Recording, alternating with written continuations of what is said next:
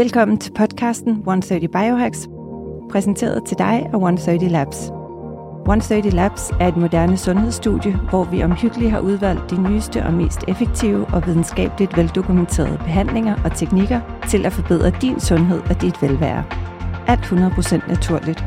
Fokuseret omkring at støtte din krops egen naturlige evne til at hele, regenerere og forny sig selv. Vi tilbyder en helt ny tilgang til sundhedsoptimering, både i forhold til forebyggende sundhed og behandling af allerede eksisterende sygdomme. I vores podcast 130 Biohacks dykker vi ned i videnskaben, strategierne og hemmelighederne bag sundhed og et langt og velfungerende liv. Lyt med, mens vi udforsker de nyeste og mest banebrydende og innovative teknikker til at optimere dit velvære og forlænge din levetid.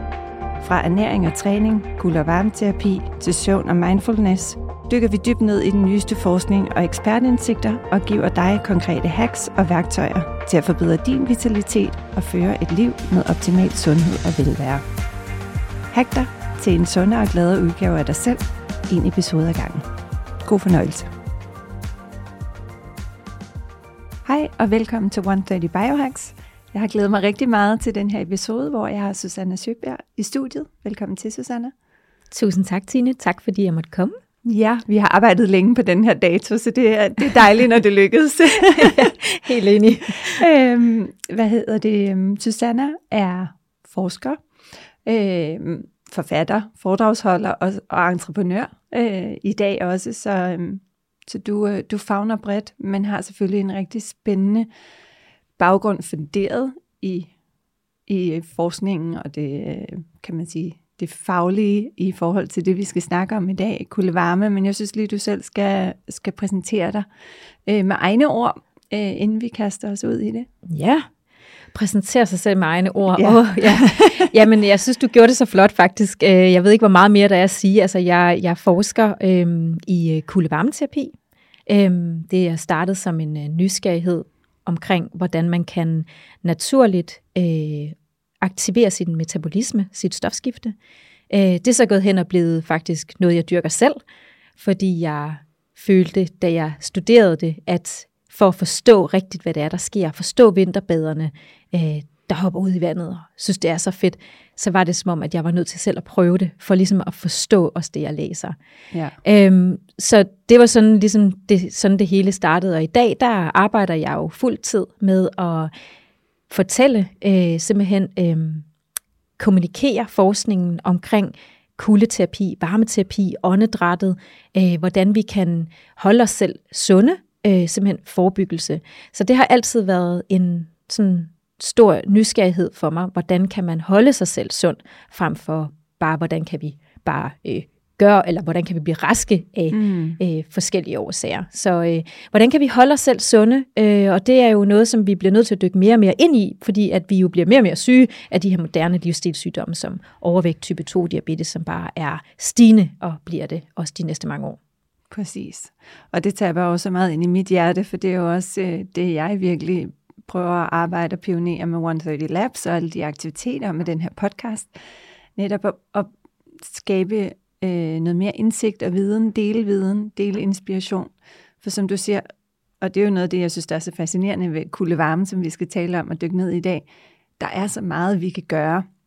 Der er meget, vi kan gøre som individer øh, i vores dagligdag, som ikke kræver øh, en hel masse. Øh, men, men jeg tror også bare, at mange er faktisk slet ikke rigtig bekendt med, øh, hvor stor effekt det har, øh, og også, øh, hvordan er det så hvor meget, hvor lidt, og alle de her ting. Der er mange spørgsmål omkring det selvfølgelig også, som, øh, som er interessant at dykke ned i. Ja, og der er også mange spørgsmål, som vi jo faktisk ikke endnu kender hele svaret på. Mm-hmm. Øh, jeg tror, det her det er noget, vi lige er startet på.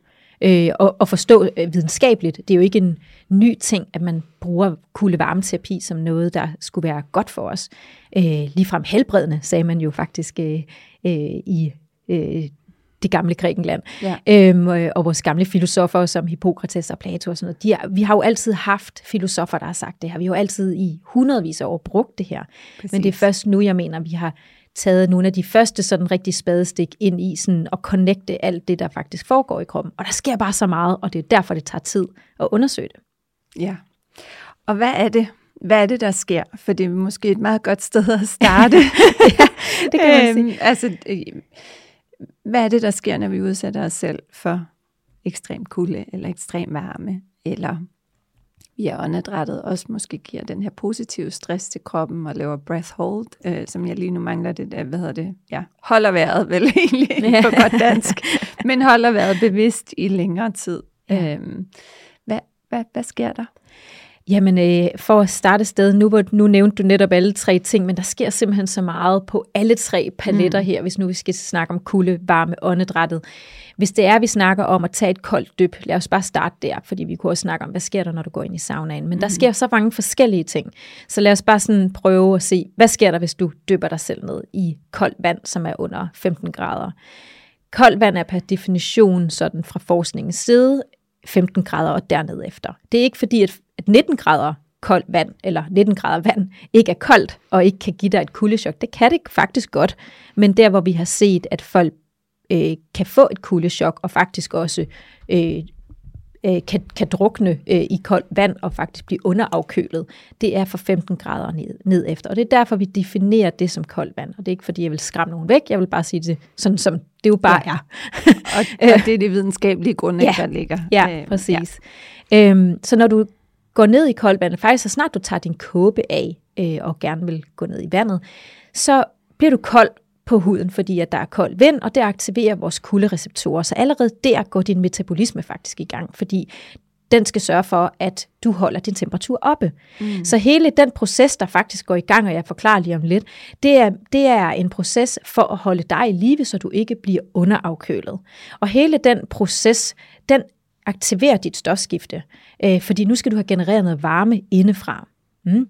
Så når de her kuldereceptorer bliver aktiveret i huden, så sendes der et signal via vores øh, perifære øh, nerveender op til hjernen, hvor vi har et temperaturregulerende center op i hypotalamus. Og herop der sidder der simpelthen nogle sensorer, der regulerer hele tiden og, og, og får information ind fra kroppen af, øh, og, og vurderer, jamen er det her koldere end du er, eller er det varmere end du er? Lad os bare sige, at du gik i saunaen, så vil det, vil det være den information, som kroppen fik. På baggrund af det, så sender øh, hjernen øh, neurotransmitter ud i forhold til, hvor koldt et signal du får tilbage. Fordi nu siger vi, det er det kolde vand. Og det er nu måske meget koldt, fordi lad os bare sige, det er 10 grader vand ja. eller et eller andet. Øh, så får hjernen et signal, det er rigtig koldt det her, du er nødt til at, at, at, at udslippe noget, øh, noget noradrenalin. Og noradrenalin er faktisk det, der aktiverer et helt bestemt mystisk organ, som vi har i kroppen, der hedder det brune fedt. Og det brune fedt er sådan et, øh, det er sådan et, et øh, organ i kroppen, som faktisk øh, skal generere varme. Det sørger for at temperaturregulere vores krop, sådan så vi ikke bliver underafkølet til at starte med i hvert fald.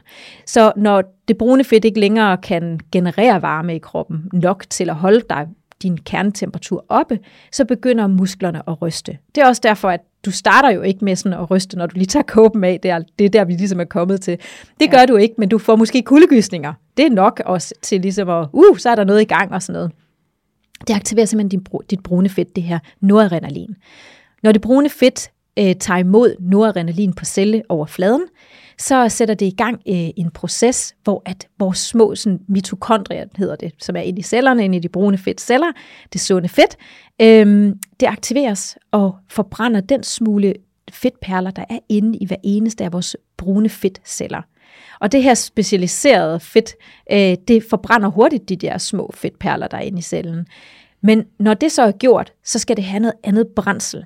Mm. Og det tager så sukker og fedt fra blodbanen ind i cellen, for ligesom at have noget at generere den her varme af. Og det er ligesom endeproduktet af at aktivere det brune fedt. Det er, at så får vi det her release af varme simpelthen i kroppen.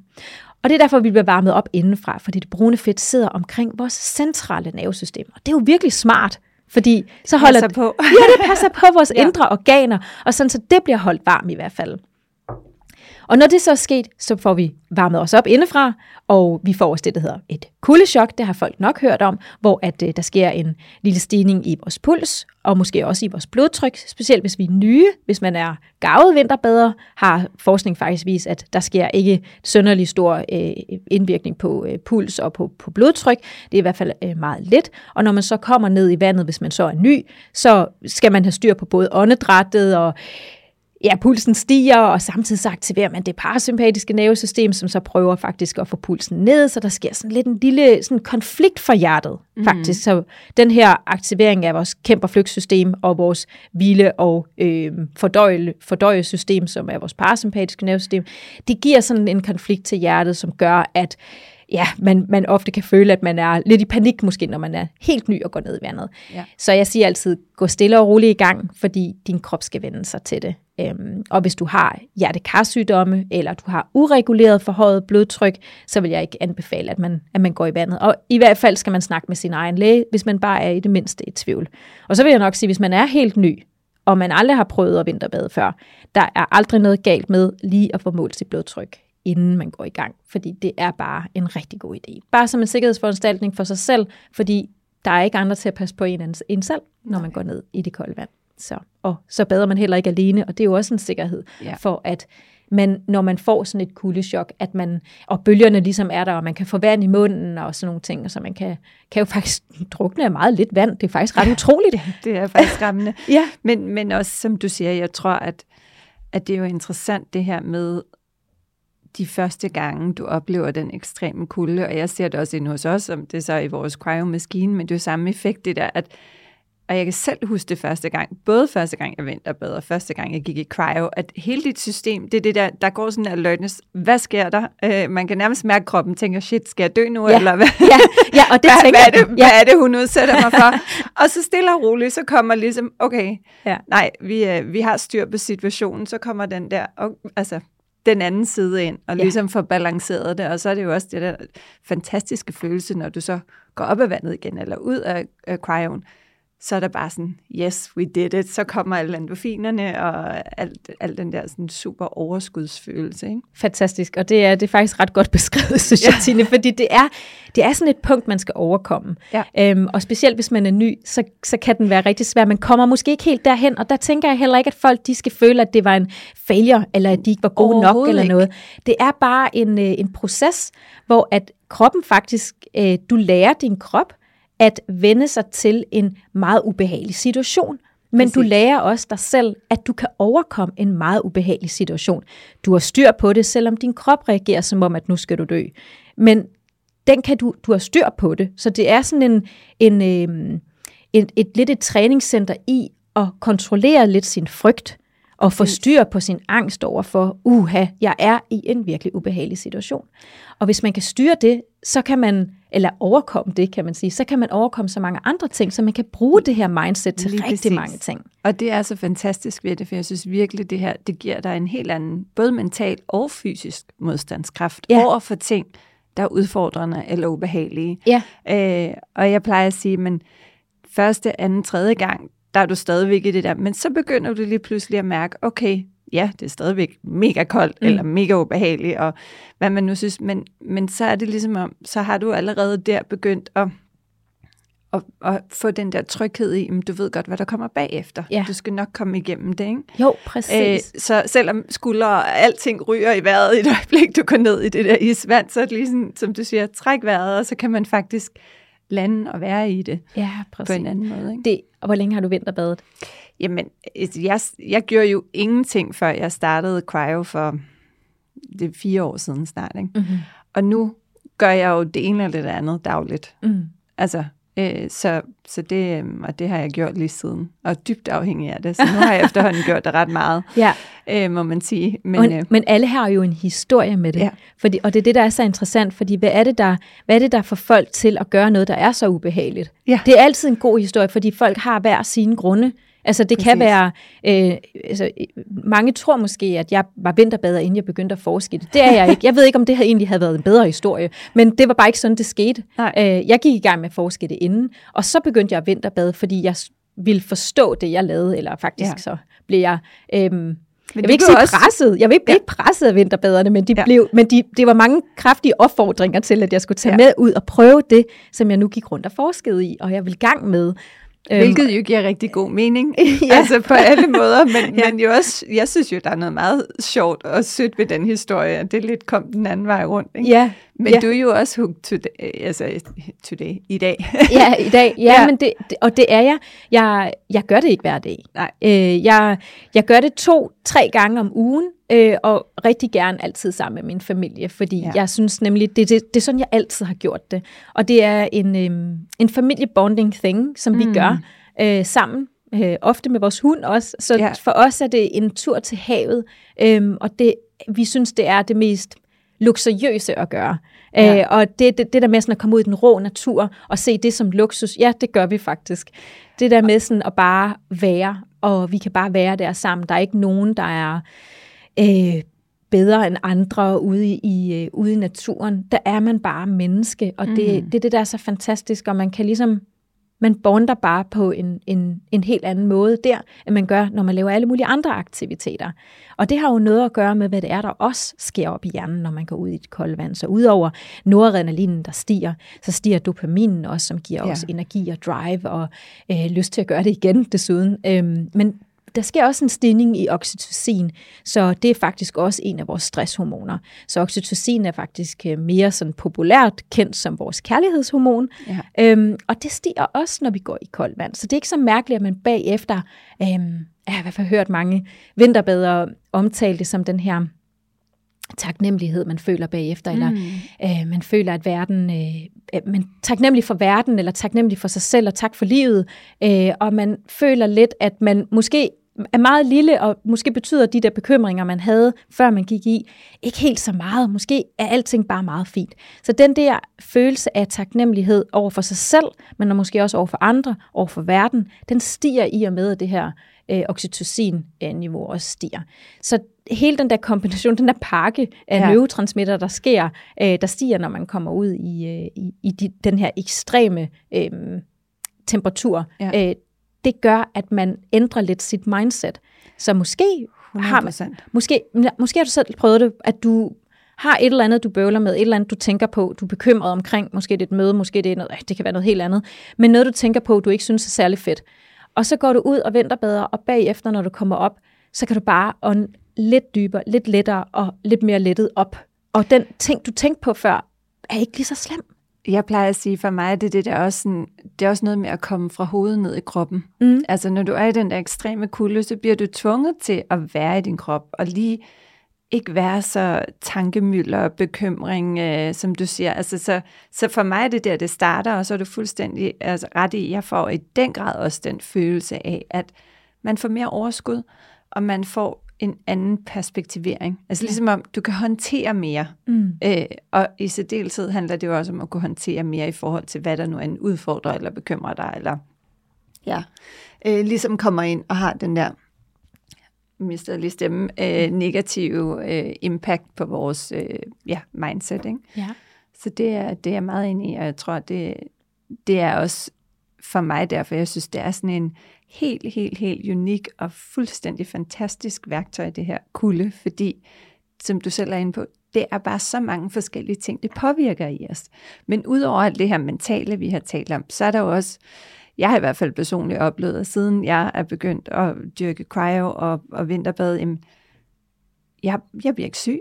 Altså alle de der forkølelser, alle de der influenza, alle, altså min allergi er forsvundet. Der er simpelthen så mange hovedpiner og migræner. Altså der er virkelig mange af de der, og det er ikke fordi, jeg er gået rundt og følte mig syg, før jeg gik i gang, men der var bare mange af de der mm. sådan lidt små skavanker, ja. som lige påvirker os relativt meget, og mm. vores performance i dagligdagen, som, som for mig i hvert fald, øh, altså, altså faktisk så godt som fuldstændig forsvundet. Mm, ja. øh, så jeg synes også, der er også meget i de der sådan lidt mere langsigtede sundhedsmæssige fordele, som er værd lige at runde. Ja, man kan sige, der er jo mange, der beskriver de her ting, øh, og der er også studier, der viser, at, øh, at kulde, men faktisk også varme, har en positiv indflydelse på folk med smerter.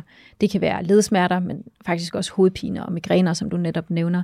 Øh, og på sygedage, der der synes jeg faktisk, vi mangler noget, der handler om, hvor, hvad kan et koldt dyb for eksempel gøre øh, på, på syge. Ja. Det, det studie mangler vi altså stadigvæk. Ja. Men der er også noget, der indikerer, at, øh, at kulden ligesom har en indvirkning på vores immunforsvar.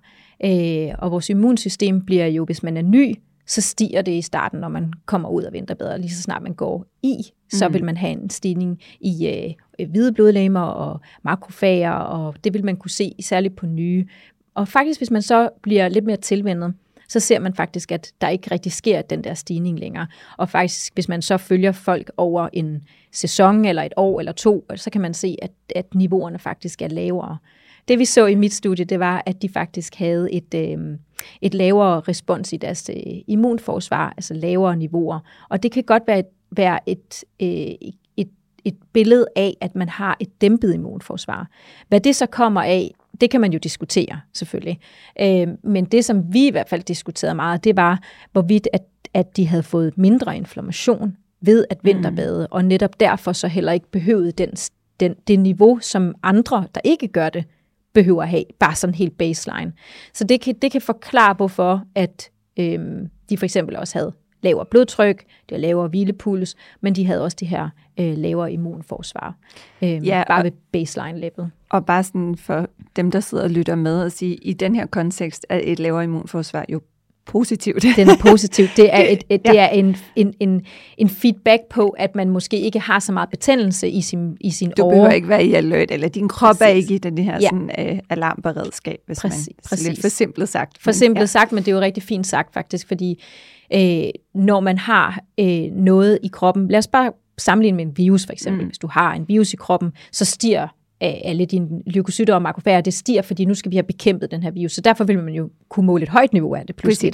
Ja. Men hvis man har mindre betændelse, som immunforsvaret jo også reagerer på den her måde på, så vil man faktisk have et dæmpet øh, immunforsvar. Og det, vi så jo, at de havde et lavere blodtryk, øh, men altså, det er sådan noget, jeg tænker, det skal, det skal undersøges nærmere. Der skal flere studier til, men, øh, men det er et spadestik, ja, og, og der, det synes jeg er interessant. Og der kommer jo heldigvis flere studier, øh, stille og roligt, der netop understreger noget af det, jeg i hvert fald har læst ind i, det er jo også rigtig meget det her med at sige, at der begynder at være flere, der kan dokumentere det her med, at den her kuldeeksponering, den rent faktisk hjælper på at nedsætte inflammation i kroppen, som afledt deraf, og igen, nu sidder jeg, stor disclosure, ikke forsker eller fag eller læge, men, men at, det, altså, at det hjælper jo så med, sådan i helt lægemandssprog, at booste øh, immunforsvaret i den positive forstand, man måske fordi kroppen ikke hele tiden er i alert, så, så hvis der kommer noget, så kan den bedre håndtere det. Ja, det er også altså, den indvirkning, som det har på vores smerter, øh, smerter, som kan sidde i led, mm. for eksempel. Rygsmerter er en, er en, en ret stor sådan, øhm, et stort handicap. Ja. Og der er rigtig mange mennesker, der lider af, af ondt i ryggen. Sådan en simpel ting, som folk måske ikke snakker om, når ondt i ryggen.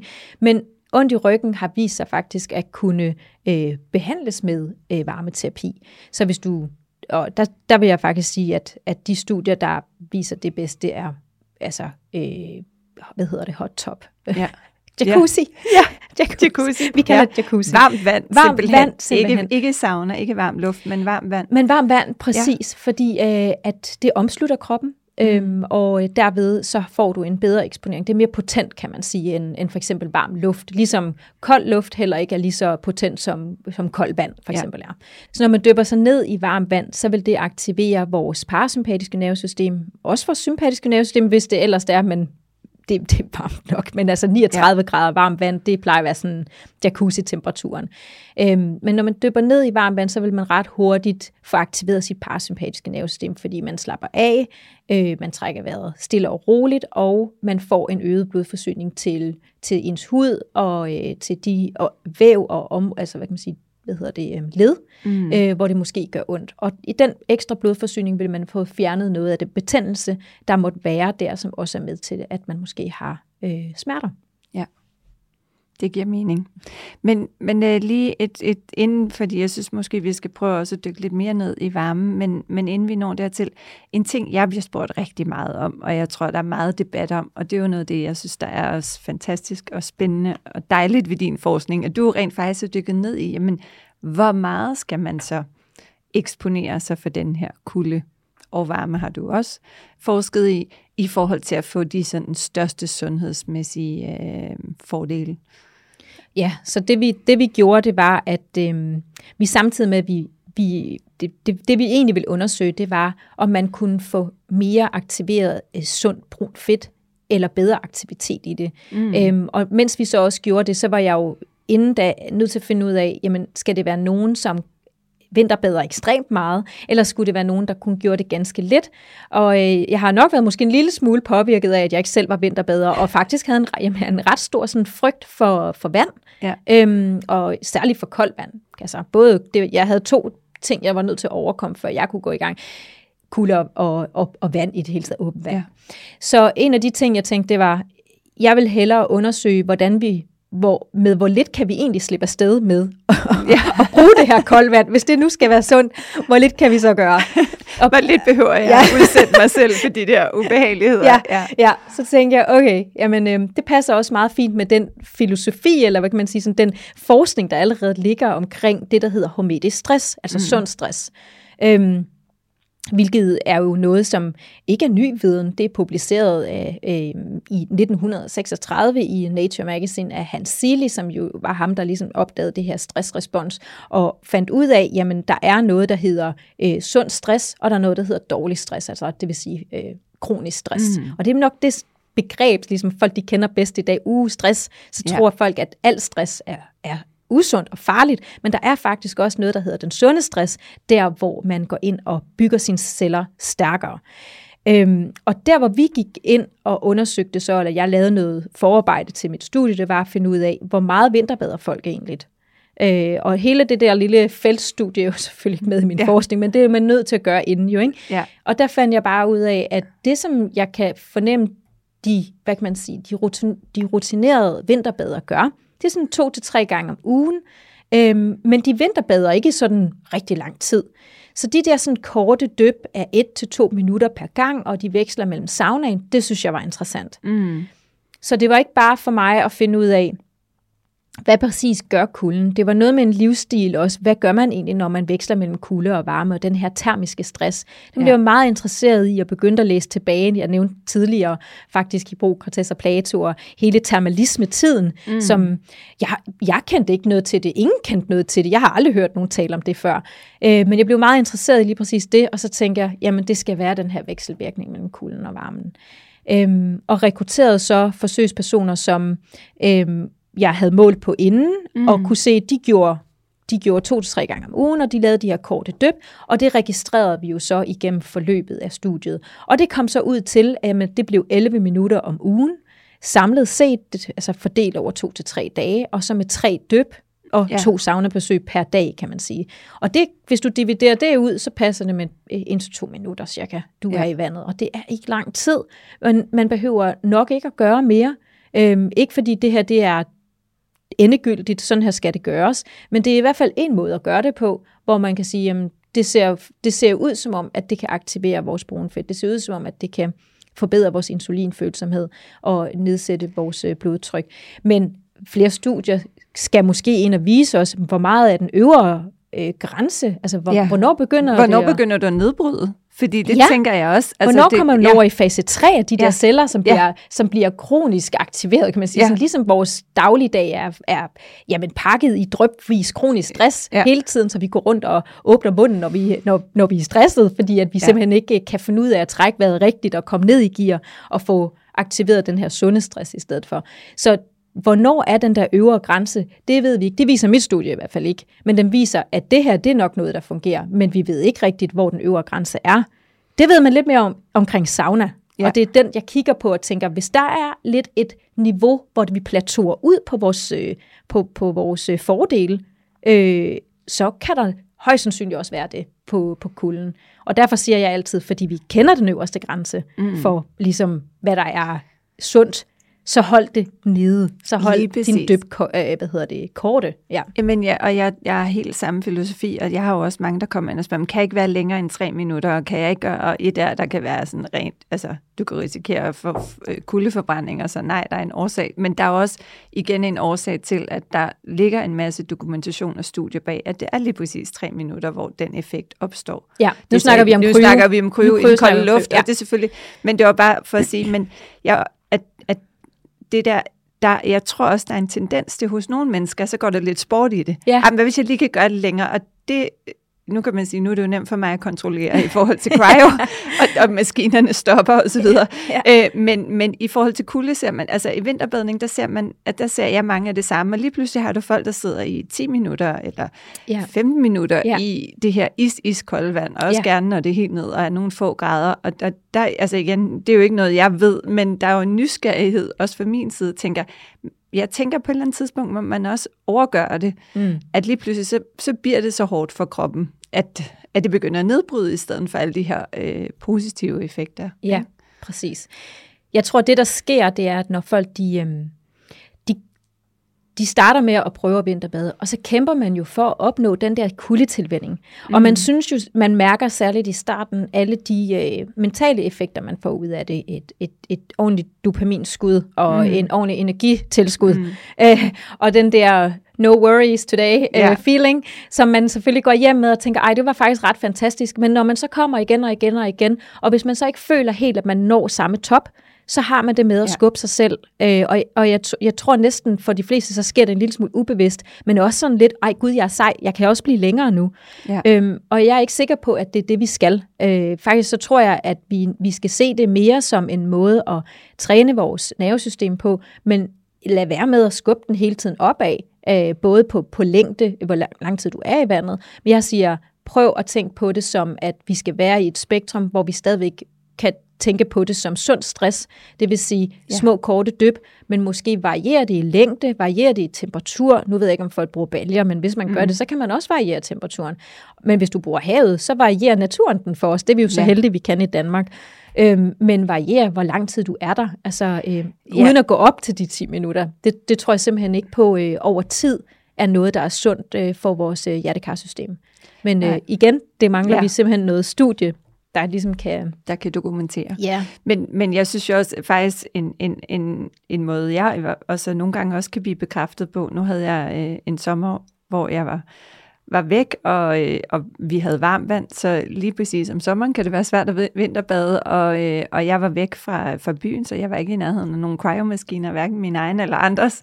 Øh, så jeg havde de her seks uger, og det var faktisk ret fascinerende, at jeg tror også nogle gange, for du har fuldstændig ret, når man gør det rigtig ofte, så får du ikke, altså du får måske ikke den der lige så vilde mm. følelse, som du gør de første gange, men lige pludselig så kunne jeg mærke, hov, nu begynder der at ske nogle ændringer. Jeg kan mærke, at min søvn måske bliver lidt dårligere. Jeg kan mærke, at min hud bliver lidt... Altså, lige pludselig kan jeg bare mærke, at alt det der præventive, jeg går og bygger op, så selvom jeg måske ikke får sådan et kæmpe rush, hver gang jeg, jeg går i cryo eller vinterbadder, så, så, så skal man altså ikke underkende, hvor stor impact det har, når man mm. også gør det jævnligt. Det er bare en det er en lidt anden følelse, og det tror jeg nogle gange, at, at vi mennesker godt, vi har sådan, vi jagter hele tiden den der instant gratification. Ja, ja jo, præcis. Ja. og nogle gange, så skal man huske, at det er faktisk også rigtig godt at nå til et punkt, hvor det, hvor det altså, hvor du, men, men hvor det alligevel har så stor fordel. Altså igen, og det er jo rent empiri, det er personlige erfaringer, mm. men jeg ser det også på andre, men jeg synes det er også,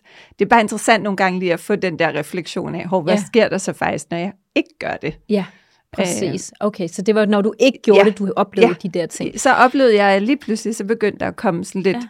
små øh, symptomer. Øh, jeg ved ikke, mangel af bedre ord. Ikke? Men, ja. men, sådan lidt, men det øh, giver god mening, for ja. hvis man tænker på, at, øh, at det, der egentlig sker, når du, når du udsætter dig selv for de her sådan, øh, ekstreme temperaturer, øh, det er jo, at du træner dine celler i, i sund stress. Du, du træner dem i at opbygge den her øh, øh, man sige sådan, øhm, den, du ruster dine celler til mm. ligesom at kunne klare det næste. Og når du så holder op med at gøre det, så bliver de jo også bare det mere doven. Og jeg vil ja. sammenligne det faktisk med et træningscenter. Når du, ja. når du det, det exercise, hvad hedder det, øhm, ja. Træning, træning. Er, træning er jo sådan set det, vi kender bedst til, når det kommer til hormetisk stress. Fordi når du går ud og træner, så bygger du din, øh, din muskelfiber, dine muskelceller stærkere, ved at du faktisk lige brækker dem lidt. Mm. ja. du, du ødelægger dem lige en lille smule, fordi at så bygger den sig selv stærkere. Det er lidt det samme, du gør jo, når du går ud i det kolde vand, eller du sætter dig i saunaen, så ruster cellerne sig øh, og, øh, ved at bygge sig selv stærkere. Øh, vi øger det, der hedder heat shock proteiner, altså varme shock proteiner inde i cellerne, som reparerer cellerne, og som styrker dem øh, og holder dem faktisk yngre længere tid. Det vil sige, hvis du holder det på den sunde side, og du bliver ved med ligesom at udsætte muskelcellerne for træning, så holder du dem øh, stærkere, og mm. øh, du mister dem heller ikke i masse. Øh, men ligesom hvis du så heller ikke går, hvis du så holder op med at gå ud og vinterbade, så mister du den træning i dine celler. Præcis. Og hvis du ikke træner, øh, holder op med at træne, så mærker man det også på sin søvn. Gør man ikke det? Det gør jeg. Ja, hvis ikke ja, jeg træner, så du mærker så er jeg dårligere. Ja, ja, ja, du mærker det på alle mulige måder, ja. måder, og det der jo altid er fascinerende, på godt og ondt, det er jo det der, at nogle gange kan det tage længere tid at bygge op, og, og kortere tid før at det forsvinder ligesom igen. forsvinder ja. igen. Ikke? Men ja. det er jo så der, hvor konsistens øh, spiller en ja. rolle i forhold til vores rutiner og vaner. Præcis, og der har, der har jeg det sådan lidt, altså man kan hurtigt blive motiveret til at gøre et eller andet, men hvis der er noget, man virkelig tænker, det her det er godt for mig, øh, altså træning, og det kan være vinterbadning, det kan være at gå i sauna, de her former for, for, øh, for sund stress og udsætte sig selv for de ting, det er noget, som man kan blive motiveret til, men hvis man virkelig gerne vil det, så det handler det meget mere om, at man har en disciplin omkring det. Fordi man behøver ikke at synes, at det er lige fedt lige hver dag, men at det, at man gør det, er netop med til at holde en sund. Så det er øh, det kan være en ny ting for mange at få integreret kulde og varme i deres hverdag. Ja. Øhm, men mange mennesker gør det alligevel, og en af grundene til, hvorfor jeg sidder her, det er jo netop fordi, at så prøver jeg at give nogle råd til, hvordan jeg tænker, det er en sund måde at gøre det på, for Netop for, fordi mange gør det måske lidt for meget. Ja, ja, ja og det er, det er træning jo også et godt eksempel på. Det er øh, det også, ja. Men øhm, kulde og varme, og du nævnte også lige før de her heat shock proteins, fordi et er så vinterbadning og kulden, og noget andet er saunaen, men hvad er det, der sker, når vi kombinerer det her? Fordi det har jo ligesom også nogle særlige øh, indvirkninger, når du kombinerer ekstrem kulde og ekstrem varme. Ja, man kan tale om det på mange niveauer. Altså man kan sige, det studie, jeg lavede, der havde, der havde vi jo vinterbaderne til at gøre både koldvandsdyb og mm. sauna. Og det, at de skiftede imellem øh, det kolde vand og øh, saunaen, har jo gjort, at de har øget deres øh, stofskifte på øh, faktisk to forskellige måder. Øhm, når du går i saunaen, så øh, øger du jo også nitrogenoxid, og det er ikke fordi, det skal blive super eller noget. Men øh, det er altså, øh, det, nitrogenoxid er med til faktisk at øge vores epitelceller inde i vores øh, blodbane. Epitelcellerne er med til at gøre vores øh, blodkar øh, mere elastiske, sådan så de kan nemmere eller bedre øh, trække sig sammen men faktisk også udvide sig igen. Det er med til, at vores øh, krop kan bedre øh, fordele blodet og øh, sende øh, hvad hedder det, ilt rundt i kroppen, og øh, at vi får en bedre blodomløb og blodtilførsel til alle vores celler i kroppen, og dermed også mere ilt til alle cellerne i kroppen. Og det vil vi rigtig gerne øge, og det er jo med til, at vi altså bare øh, lever længere, og med til, at vi også får et bedre øh, blodomløb, ligesom når man for eksempel går ud og træner, eller du tager en løbetur, mm. så øger du også din blodforsyning til alle dine celler i kroppen, og der kommer mere ild til, og du træner også dine, øh, dit kardiovaskulære system. Og det gør du faktisk, når du, når du sidder i saunaen. Og det er en markant reduceret risiko for øh, hjertekarsygdom, ja, som er noget, der virkelig ligger mange studier på med saunaen. Ja. Ikke? Jo, præcis. Ja. Og der er jo også, altså, hvis man kigger på, hvad er det, der er den største sådan killer i verden, så er det faktisk kardiovaskulære sygdomme. Ja. Øhm, og den bagvedliggende årsag til det er jo så inflammation, og hvorfor at jeg kigger ind i, i stofskiftet, og hvordan det arbejder sammen med vores nervesystem. Og man kan sige, hvis man kombinerer den her kulde og varme, som du spurgte til, så får du jo både den her, altså populært sagt, gymnastik for for blodomløbet, for blodkarne. Ja. Du får både aktiveret dit metabolisme eller stofskifte ud i vandet med dit brune fedt først, som hedder det, vi kalder non-shivering thermogenesis, eller øh, hvad kan man sige, aktivering af dit stofskifte og varme i kroppen, mm. uden at bruge musklerne til at starte med. Men musklerne vil altid hjælpe til i mere eller mindre grad, sådan så du får varmen igen. Når du så går ind i saunaen, så slapper du af. Så slapper alle muskelcellerne selvfølgelig også af, og du får den her blodforsyning ud til huden, også fordi, hvis du sidder der i 10 minutter i kvarter, og det måske 80 grader derinde, lad os sige det, så vil du begynde at svede. Og det, der er pointen med saunaen, det er faktisk, at du øh, lærer din krop at dumpe varme hurtigere eller bedre. Så du får en lettere måde ligesom at komme af med varmen på. Og det imiterer jo faktisk en træningssession, øh, ja. når du går ud og træner. Så, øh, så hvis man for eksempel har jeg ved ikke, brækket en fod. Nu siger jeg det, fordi det har jeg selv prøvet. Ja. ja, men ja. why not? Ja, altså hvis man ja. brækker en fod, så kan man sgu ikke løbe. Altså. Så, øh, så der kan være forskellige årsager til, hvorfor at, at det at bruge en sauna, udover det bare er super behageligt, og det kan vi også godt snakke om, men nu, nu kommer jeg bare lige ind på ja. det her med, hvordan det påvirker vores kardiovaskulære system. Hvis man har slået sig, man har fået en eller anden skade, så vil man jo gerne stadigvæk holde sig i form. Ja, ja. Og faktisk så er sauna et super godt sådan supplement øh, til, øh, til træning, hvad enten man er skadet eller ej. Men hvis man er skadet og ikke kan træne, så prøv saunaerne. Fordi en sauna-session, hvor du sidder og sveder, er faktisk en rigtig god måde at træne dit kardiovaskulære system, så du ikke sådan går helt ud af af fitness. Altså. Ja, ja, men det er jo også, som du siger, altså jeg kan se, at øh, Hayados, der leverer vores øh, sauna-tæpper og sauna, de skriver også lidt get a, get a workout, ikke? altså resemblance of workout, og det, jeg tror, man skal selvfølgelig passe på, øh, det er vigtigt at træne og bevæge sig, punktum. Ja. Men, øh, men du sagde det også før, men det kan være et rigtig godt supplement. Ja. Og, der, altså, og, og det er jo også super interessant, når du forklarer ligesom mere, ja, hvad er det, der sker i kroppen? Hvorfor ja. er det, at man, øh, det, det, det giver jo mening, Fuldstændig. Øh, det synes jeg også. Jeg synes ja. faktisk, at en af grundene til, at øh, hvis jeg for eksempel ikke, jeg er ikke lige motiveret hver gang, jeg skal op og træne, men jeg har en disciplin.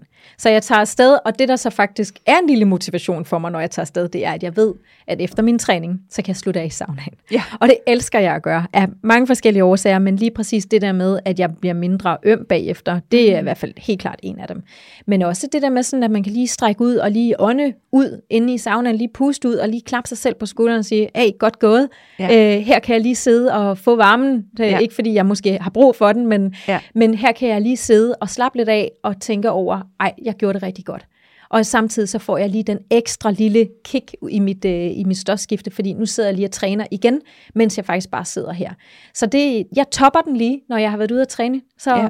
går jeg lige ind i saunaen, så træner jeg lige mit mit, så får du lige det sidste med. Jeg får lige det ja. sidste med, som jo er med, og det, og det virker jo i 48 timer bagefter øh, på stofskiftet, så øh, det, det tæller.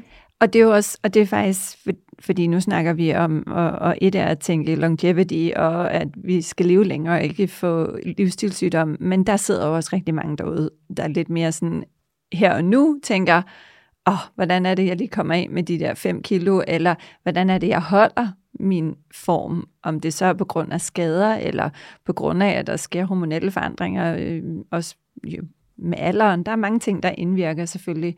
Og jeg synes jo, det er interessant det her med igen, at du arbejder, på, du arbejder med nogle terapiformer, og, altså med kulde og varme, som, som igen går ind og spiller ind på mange faktorer i både vores mentale og fysiske velvære. Så det der med, at, at det kan i hvert fald være noget, der supplerer en proces. Ja.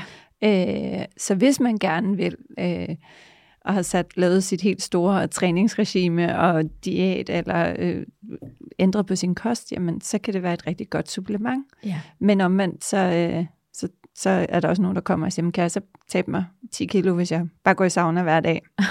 og så egentlig er det jo desværre nok heller ikke.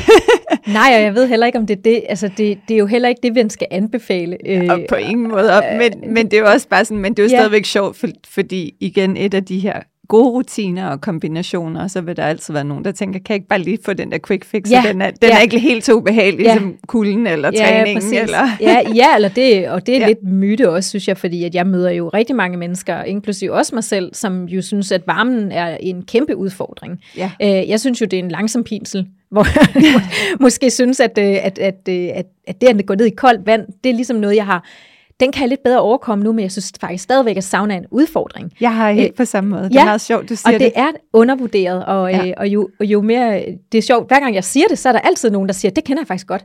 Ja. Og det, det, der sker op i hjernen, det er, at, nu jeg prøver at forklare den der ubehagelighed, som folk, de, ja. de, de, de fleste mennesker sidder jo i saunaen og tænker, ej, hvor er det dejligt. Det sagde jeg jo også lige før, jeg selv gjorde.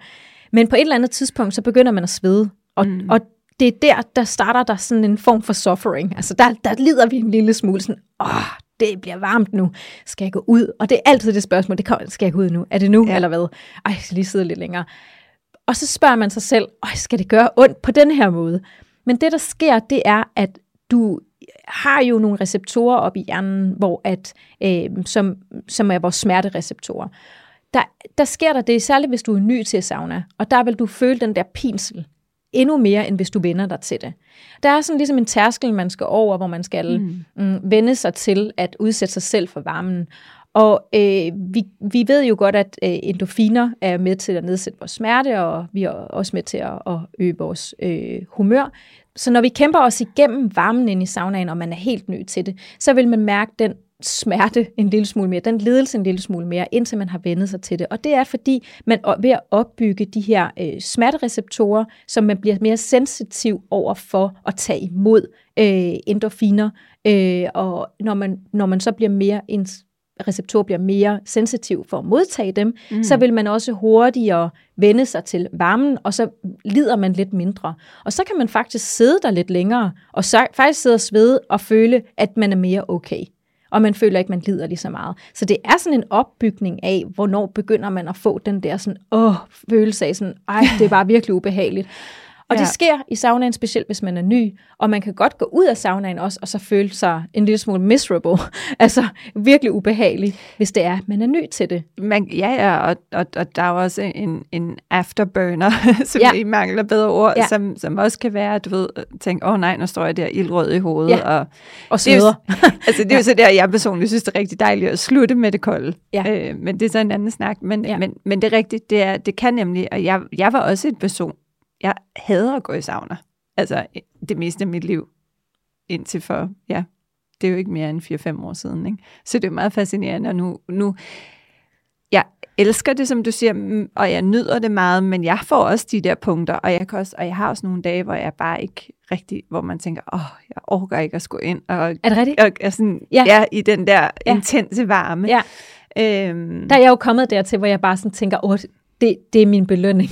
Jeg, ja. jeg skal herind, jeg skal sidde her, fordi nu kan jeg sagtens nu kan jeg godt sidde der, jeg, kan godt komme, jeg, kommer, jeg kommer ikke dertil, hvor jeg lider lige så, lige så meget, som jeg gjorde i starten, fordi det, det er meget det, som folk snakker om, når de siger, jeg kan ikke lide varmen, jeg kan ikke tåle varmen. Og tåle varmen er faktisk en meget god måde at beskrive det på, fordi man skal faktisk opbygge sig en tilvænding til varme, på samme måde, som man som skal kulde. til kulde. Fuldstændig. Ja. Og det, øhm, og det, det er, er også fascinerende, synes jeg. Jeg synes også en anden ting, man bliver mødt så meget med, det må du også høre, det der med, at jeg hader kulde. Ja. Jeg hader kulde, jeg hader varme, ja. og jeg kan ikke. Altså, jeg kan ikke, for jeg hader, øh, og jeg siger, det kan du. Ja. det kan vi alle sammen. Det kan vi alle sammen. Hvis man lige, bare lige tager det der skridt ud ja. over kanten, som selvfølgelig altid er ubehageligt, ja. øh, men så er det noget, vi alle sammen og, og jamen, jeg har altid kuldeskær, jeg fryser altid. Jamen, så er det jo netop derfor, det, det faktisk var, er godt det var at gøre det. Engang. Det var ja. mig engang. Absolut, absolut mega kuldeskær, og ja. faktisk øh, øh, også, også samtidig sådan lidt øh, bange for det der lidt mørke vand. Jeg har, ja. altid, jeg har altid haft det sådan, jeg kan ikke, jeg kan ikke bade i vores, øh, i vores hav i Danmark, fordi hvis jeg ikke kan se bunden, så ved jeg ligesom ikke rigtig, hvad der, der lurer dernede. og det var en virkelig sådan en ja. sjov ting. Men sådan en, en, en, men sådan en frygt, kan sagtens være det, der holder folk tilbage. Ja. Og det, der ligesom reddede mig lidt, det var faktisk bare at tage nogle badesko på. Ja. Badesko, fordi så behøver jeg ikke at mærke algerne mellem tæerne, øh, ja. eller hvad det er, jeg træder på, eller hvad jeg ja. ikke ved, jeg træder på. Ja. Øhm, og det, det har faktisk gjort for mig, at jeg kunne komme over den der frygt for, hvad er det, der lurer dernede mm. øh, i det mørke vand. Kulden har jeg til gengæld skulle arbejde med, men men det er jo så nu efter nogle år nu øh, sagt, det kan jeg sagtens i dag. Men ja. det der med sådan, hvad jeg træder på, den har jeg stadigvæk. Så, altså, det er også to forskellige ting. Altså, det er to det, forskellige ja, ting, absolut. men mange har begge ting. Ja, eller bare ja. den ene af tingene. Mm. Øh, og så samtidig så var jeg jo bare en frossenpind, og en, der ligesom som måske så mange andre bare virkelig godt kan lide, når tingene er bare komfortable. altså, ja. det, der, er, der er sådan en forskel jo bare ikke anderledes end alle andre mennesker. Nej. Men, øh, men ligesom så meget andet kan man arbejde med det. Præcis. Og nu, øh, vi kunne snakke timevis om det her emne, øh, men, men sådan på falderæbet, for det er jo noget af det, jeg, man kan sige, altid er meget optaget af, det er det her med, hvordan er det så, man kommer i gang? For der er ingen tvivl om, der sidder en masse mennesker og tænker, okay, nu har jeg hørt, hvor godt det her er, og jeg har hørt om det mange gange, og nu må jeg også, men åh, jeg kan ikke Mm. Jeg kan ikke overskue det. Jeg, jeg, ja. jeg, jeg er kuldeskær, eller ja. jeg kan ikke lige sauna. Eller altså, er der, har du lige sådan, øh, lige, ja. men har du nogle gode, gode råd? Ja, øhm. det, det, det ved jeg ikke, om jeg har, men jeg, jeg håber, jeg har nogle gode ja. råd. Øhm, altså, øh, jeg håber, min råd er så gode, så dem, der har lyst til det, ja. kan gå i gang. Så først og fremmest, så skal der være en lyst til at gå i gang. Mm. Jeg siger ikke, at det her det er for alle. Det, det tror jeg ikke, der er nogen, der gør. Til dem, der har lyst, der vil jeg sige, inviter en ven med. Det er altid en god ting. Ja. Selvfølgelig lige mærke efter selv, at det her noget, der er for dig. Er, er du, er du uh, sund og rask til at gå i gang? Uh, hvis du er i tvivl, har du snakket med din læge? Har du fået målt dit blodtryk? Mm. Det er mm. altid en sikkerhedsforanstaltning. Jeg vil selv gøre det. Um, og så vil jeg sige, inviter en ven med. Fordi ja. det her, det er bare en sikkerhed, det er en ting, men den anden ting er også bare, det, det er meget mere forpligtende, hvis man har så en badebody. Eller mm. et par stykker måske, måske mm. er det. Man kan melde sig ind i en klub, men det er jo ikke sikkert, at man lige kommer ind det første år eller to. Nej, der er noget med nogle ventelister. ja, præcis. Og, øh, og det kan godt være, at man synes, det er for dyrt at skrive sig op et eller andet sted, hvor man kan komme med ud og prøve noget osv. Øh, havet er jo åbent øh, for, for alle i Danmark, så vi kan jo køre ud til det, øh, og ingen bor mere end 50 km fra det. Så det kan lade sig gøre, og man kan tage en nabo med, en veninde med, en, sin mor eller far ja. eller whatever med, og gør det måske til en regelmæssig ting, på det kalenderen om søndagen, der er det det her, vi gør. Og det er en familiebonding thing, eller så er det bare vores øh, venne-thing, vi mm. gør. Øhm, og derude behøver man ikke at snakke om øh, problemer, arbejde, whatever. Man kan bare være der og snakke om, gud, hvor er det bare lækkert at gøre det her på en søndag, og naturen er lige her, og prøv at se, sådan her ser det ud i dag på oktober, øh, en oktoberdag, og mm. hvor er det bare skønt, vi er her bare. Øhm, så jeg tror, at det der med sådan at se fordelene i, måske at gøre det til en rutine, det ja. er en, øh, en mindset-ting, men også øhm, en rutine-ting. Så det er også ja. en helt lavpraktisk. Og skedulere det, lige ja. præcis. Jeg skulle lige til at sige, fordi ja. der er godt ved at skabe rutiner, men det ja. kræver ligesom, at man gør det nemt for sig at holde dem, og det ja. er det der, put det i kalenderen. Put Lav nogle faste dage. Ja. Find en, du vil gøre det med. Ja. Ja. ja. Så I kan ligesom trække hinanden med og sige, hey, ja. nu kommer jeg, så henter dig, ja. øh, og vi ja. kører vi derud klokken øh, 9 om morgenen, ja. eller whatever.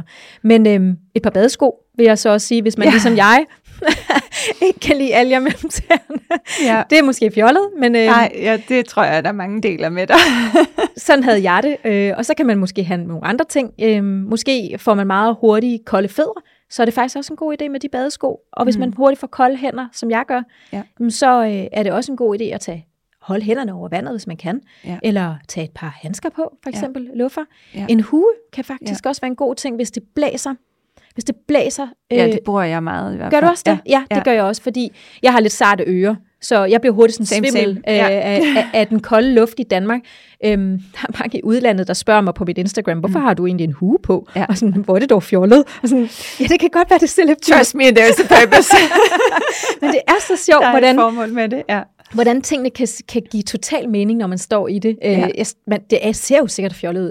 En hue på, ned i koldt vand, ja. i en badedragt. Altså, ja. Men hvis det blæser, så kan jeg godt blive lidt svimmel, øh, og, og særligt hvis det er kold luft. Så hvis man mm. har lidt korte øregange, eller ja. sådan, så er det en rigtig god idé, og desuden så mister vi jo meget varme fra hovedet. Ja. Sådan 80 procent af vores varme bliver, fordamper jo for vores hoved, og når du går ned i koldt vand, ja. så har du rigtig meget øh, varmetab fra dit, fra dit hoved. Så for at måske også beskytte dig selv for ikke at blive svimmel af det, fordi når du går ned i koldt vand, så aktiverer du dit sympatiske nervesystem. Ja. Og øh, også dit parasympatiske, men primært først i hvert fald dit sympatiske nervesystem. Og når det sker, så får du faktisk et mindre blodtilførsel til hjernen. Og det er derfor, at man skal tænke på det som, at når man går ned i vandet, og man måske lige sådan, uh, nu ja. bliver lige lidt, lige lidt uh, let i hovedet, men så giver det god mening, fordi at blodet ligesom søger ind til kernen af kroppen, og jeg ved ikke, om det giver mening, at naturen ikke har tænkt på, at du skal jo ligesom have noget ild til hjernen. men, uh, men, men, men blodtilførelsen til hjernen uh, mindskes med sådan 30 procent, viser, uh, viser forskning. Okay. Så uh, det sympatiske nervesystem er, er jo altså helt klart noget, man skal have respekt for. Så når du mister noget blod fra hjernen i det, du går ned i vandet, så er det jo vigtigt, et, du ved, hvor du kan holde fast. To, ja. der er nogen, der kigger på dig, du ved, ja. hvad du laver. Øhm, og du ved også selv, hvordan du kommer op igen. Det at have en hue på, sådan helt lavpraktisk, er jo faktisk med til lige at holde hovedet lidt varm, og også sørge for, at, at vinden heller ikke er en faktor for, at du så kan blive svimmel, for eksempel. Så nogen kan lige have en hue på, nogen kan ikke, og det er jo også noget med lige at finde ud af, hvad der passer til, til den enkelte. Selvfølgelig. fantastisk. Susanna, du har, hvis der er nogen af jer, der nu er blevet nysgerrige på at dykke lidt mere ned i det her, så øh, et har du skrevet en bog. Du har skrevet flere bøger, men du har lige ud, næsten lige udgivet en ja. bog, der hedder The Thermalist, øh, som handler om det her med kulde og varme og åndedrættet. Mm. Vi sælger den også ned i 130, og mm mange andre steder. Øh, men, men hvor kan man ellers møde dig? Øh, hvor er din, holder du foredrag øh, i den kommende tid? Ja, det gør jeg. Det gør jeg faktisk. Altså, så øh, øh, udover at man kan læse om de ting, jeg fortæller om i, i Thermalist, øh, så kan man øh, også øh, øh, høre mig i et foredrag. Jeg har en lille foredragsturné i Danmark faktisk øh, første gang. Ja. yeah. yeah. Min debut øh, foredragsturné. Øh, så jeg er i København, øh, hvor jeg holder foredrag i november, ja. og øh, i øh, Aarhus i januar og Odense i marts næste år. Så man kan gå ind på tigo.dk, øh, og så kan man booke billetter der, hvis man har lyst til at komme ind og høre mere øh, om, hvad det er, jeg ser, at kulde og varme og åndedrættet kan for vores sundhed, og hvordan det er en antistresskur. Hvis man vil lære mere, så har jeg selvfølgelig også en hjemmeside, hvor det er, jeg har nogle kurser osv., man kan gå ind på på søbærinstitut.com. Ja, og det skriver vi også i noterne. Ja. Øh, fantastisk. Tak, og tak fordi du ville dele lidt af, af din forskning og erfaring, øh, som altid inspirerende. Tak skal du have, Tine. Tak fordi jeg måtte komme. Ja, og tak fordi I lyttede med, og på genhør næste søndag. Tak for i dag. Tak fordi du lyttede med til endnu en styrkende episode af 130 Biohacks. Hvis du fandt denne episode indsigtsfuld og inspirerende, så husk at dele den med dine venner og familie. Jo mere du hjælper med at sprede viden, indsigt og inspiration, desto flere menneskers sundhed kan vi påvirke positivt sammen. Det betyder rigtig meget, hvis du vil like, dele og abonnere på vores podcast – og til gengæld sikrer vi så også, at du ikke går glip af nye afsnit, når de førende eksperter deler deres viden og indsigter inden for biohacking og fysisk og mental sundhed.